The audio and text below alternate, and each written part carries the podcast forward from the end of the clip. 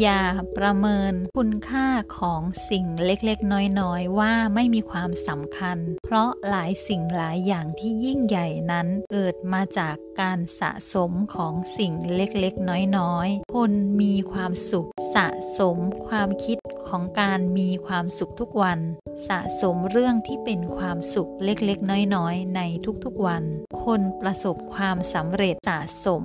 และนับความสำเร็จแม้แต่เพียงเล็กๆ น้อยๆ ในทุกๆวัน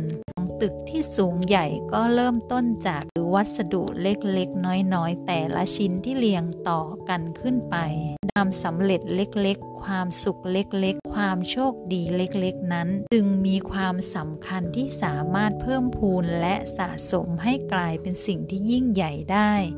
แม้กระทั่งความคิดเล็กๆ น้อยๆ ความเชื่อเล็กๆ น้อยๆ ถ้าหากสะสมก็จะเพิ่มพูนทวีคูณมากขึ้นในทุกๆวัน